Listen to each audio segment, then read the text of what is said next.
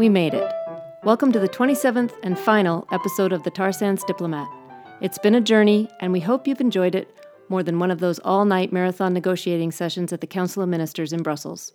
And now, here's the author, Keith Halliday, reading the finale of The Tar Sands Diplomat. The Tar Sands Diplomat, Chapter 34 The Final Hours in the Bunker. Kennedy raged at me. She threatened. She pleaded. She begged. She invoked God, human compassion, and Ian Culloden. She pulled on her cable until it almost cut off her air. I tried to watch her impassively as I could. Finally, she sat down in despair.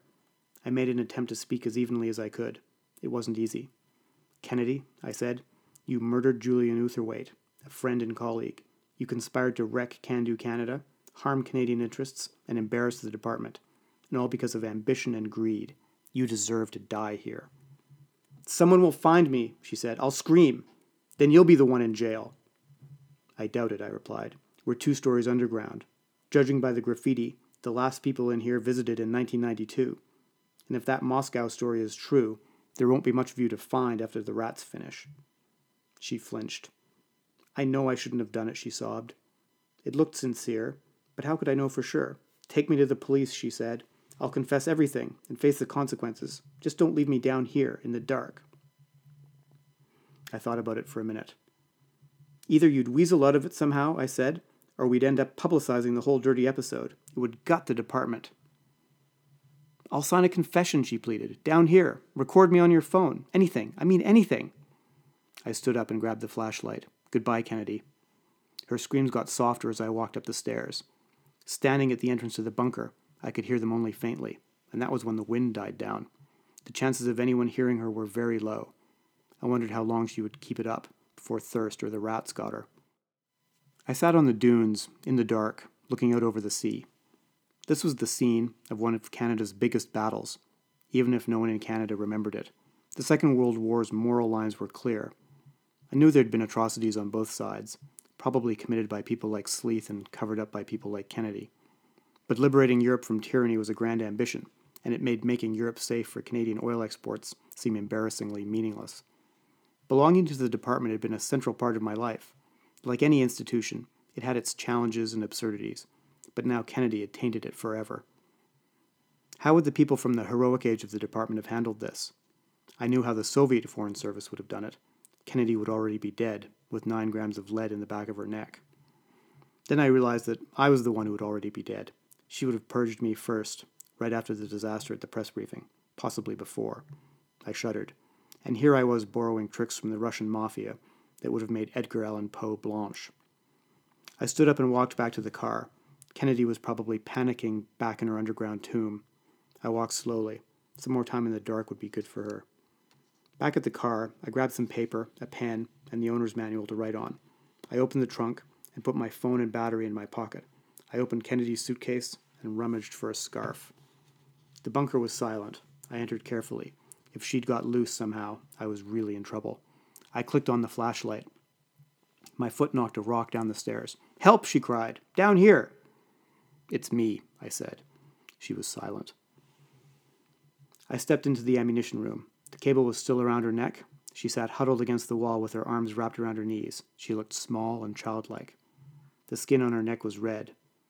She had got her hands free of the tape, and I could see footprints in the mud where she'd been yanking uselessly at the rebar. Kennedy, I said, if you do exactly what I tell you, I might reconsider. She watched me, a flash of hope and then animal cunning flashing across her face. I put the book, paper, and pen down on the floor within her reach and stepped back. Dictation, I said. Write exactly what I say. Statement by Kennedy Percival, Mission of Canada to the European Union. Date it. Remember your passport and employee numbers? Of course you do. Put them down too. To whom it may concern, I confess to murdering Julian Utherwaite in cold blood in his flat. I struck him with an Inuit statue. Ian Culloden and I then made it look like a prostitute killed him. I killed him because I wanted to steal the duty officer's briefcase and blame him for a leak, both embarrassing him and Can Do Canada.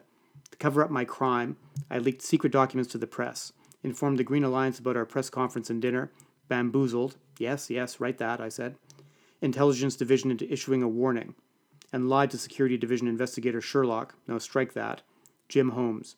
As proof of this, You will find that the leak came from the embassy fax machine downstairs at 7 in the morning. You will find the duty officer's briefcase at the bottom of the Ixelles pond full of canned beans. Okay, did I get anything wrong? I asked. No, it's a good summary, she admitted. Summarizing is something we at the department are still good at, I said. Sign it. She scribbled her name. She looked at me. But don't you want me to also confess to taking money from Mashinsky? No, I replied. I want you to write down on the next piece of paper what I have to do to get the money in your account. McGregor, she said. Already, the prospect of survival was making her bold. She wanted that money. Take it or leave it, I said. I think my bargaining position is robust. I picked up the flashlight and made to leave. All right, she said. Mashinsky'd already paid half up front. It's all still in my Bitcoin wallet. I haven't transferred it to my bank account yet. She scribbled the details onto the paper. I checked that it was the same Lazy Dog 901 Gmail account I'd seen on the paper in her flat. And where are the private keys for your Bitcoin wallets? I asked. She looked surprised and lifted her necklace. She slid the memory stick out of it. She handed it over. I told her to write down her Bitcoin wallet passwords, pretty good privacy codes, plus all her other Gmail account names and passwords. I took the paper and necklace and folded them into my pocket. If these don't work, or the money isn't there, you're going to a Belgian women's jail for life. She nodded. Third, your solemn promise that nothing will happen to Violet, LaFranc, or me. If it does, my lawyer will send all of this to the press, and you'll go to a Belgian women's jail for life. She promised. Finally, I said, take dictation again. Letter format. Date it today. To head of personnel, personnel division, Department of Foreign Affairs, and whatever else we're calling it these days. 125 Sussex Drive, Ottawa, Ontario, K1A, OG2. Do you remember what acronym he's using these days? Put it in. Okay. Dear Sir, Re, resignation from Foreign Service. Put in your employee number. I resign my position from the department effective immediately. The Can Do Canada trade mission was the final straw. We achieved nothing except the embarrassment of our country due to the erratic and demoralizing leadership of Ambassador Glostrom, the inattentive and self serving antics of the minister, and the laughably unconvincing negotiating position headquarters forced us to adopt on asbestos, leghold traps, Frankenstein canola, and clear cut lumber exports. New paragraph. It was even worse than the time that the current deputy minister forced me to miss my grandmother's 90th birthday party to stay up all night to write a speech for the UN General Assembly, which he missed because he was in the handicapped bathroom having sex with the new head of Asia branch. Did I tell you that? she said. I nodded. That was terrible. No time to get sentimental, I said. The flashlight battery is running out. New paragraph. Please deposit my outstanding pay and expenses as soon as possible so I can move on and do something useful with my life. Sincerely yours, Kennedy Percival. She handed me the letter, and I read it. I've dreamed for years about writing a letter like that, I said. I made a mental note to make sure a copy got to the deputy minister and everybody in Europe branch. I tossed her the scarf. Wipe your eyes and put this scarf around your neck to hide the cables. Video time. I found my phone and jammed the battery into the back. I gave her the two letters and shone the flashlight in her face.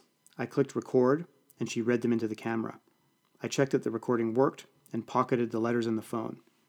Next, I said, You're banished from the Foreign Service.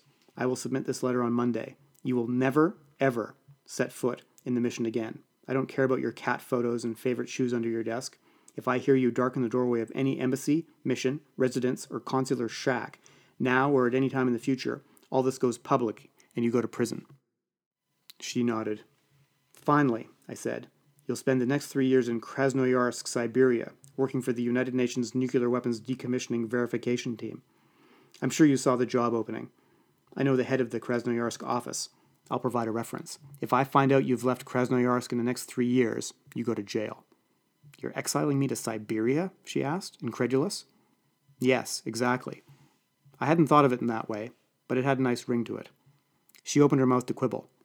Stop it, I said. It's a take it or leave it package deal. Do you accept? She nodded again. I pulled out my phone one more time. Say it into the camera. Make sure you say, for at least three years. I, Kennedy Percival, promise to go to Krasnoyarsk and stay there for the next three years.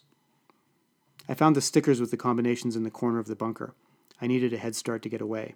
I wrote the six numbers in random order on the last piece of paper and gave it to her with the pen. Be methodical. You've only got until the flashlight batteries die. Your car keys will be in the ignition. Then I left her. I wiped my fingerprints off the steering wheel and car surfaces and walked south along the beach towards the Belgian frontier. I don't know how long I walked, but when the sun came up, I saw a woman putting out chairs at a small Dutch cafe. I walked in and ordered in English. Is that a Canadian accent? she asked. I nodded. She smiled and pointed to a poster with a maple leaf on it, advertising the annual Dutch liberation celebrations. Well, she said, let me get you a nice coffee to start the day. I've got cousins in Ottawa, you know. My aunt was a war bride, and they always used to send us pictures of the tulips. The Tar Sands Diplomat, Epilogue. I walked along Sussex Drive towards the department. The jet lag had worn off, and there was a bounce in my step, although I could feel the sunburn from Gibraltar or my favorite blazer rubbed on my neck. My shoes were freshly polished, and a fountain pen full of my favorite blue Herbin ink was in my briefcase. I'd bought a copy of Kommersant from Moscow at Ottawa's last foreign newspaper shop and carried it folded under my left arm.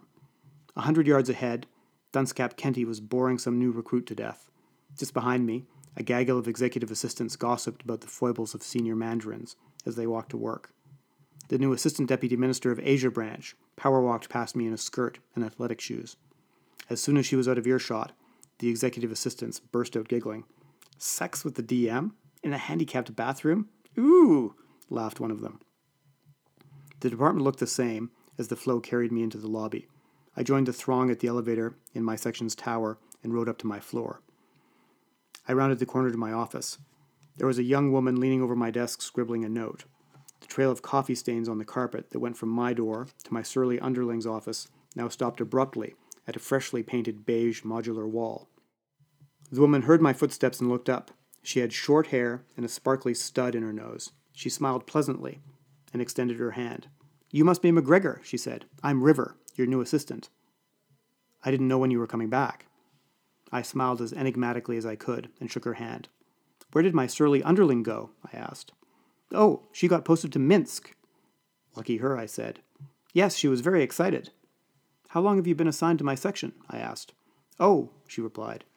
Actually, you share me with Russia, Nordics, and the Balkan folks. I sit over there. She pointed into the distance, down a long corridor.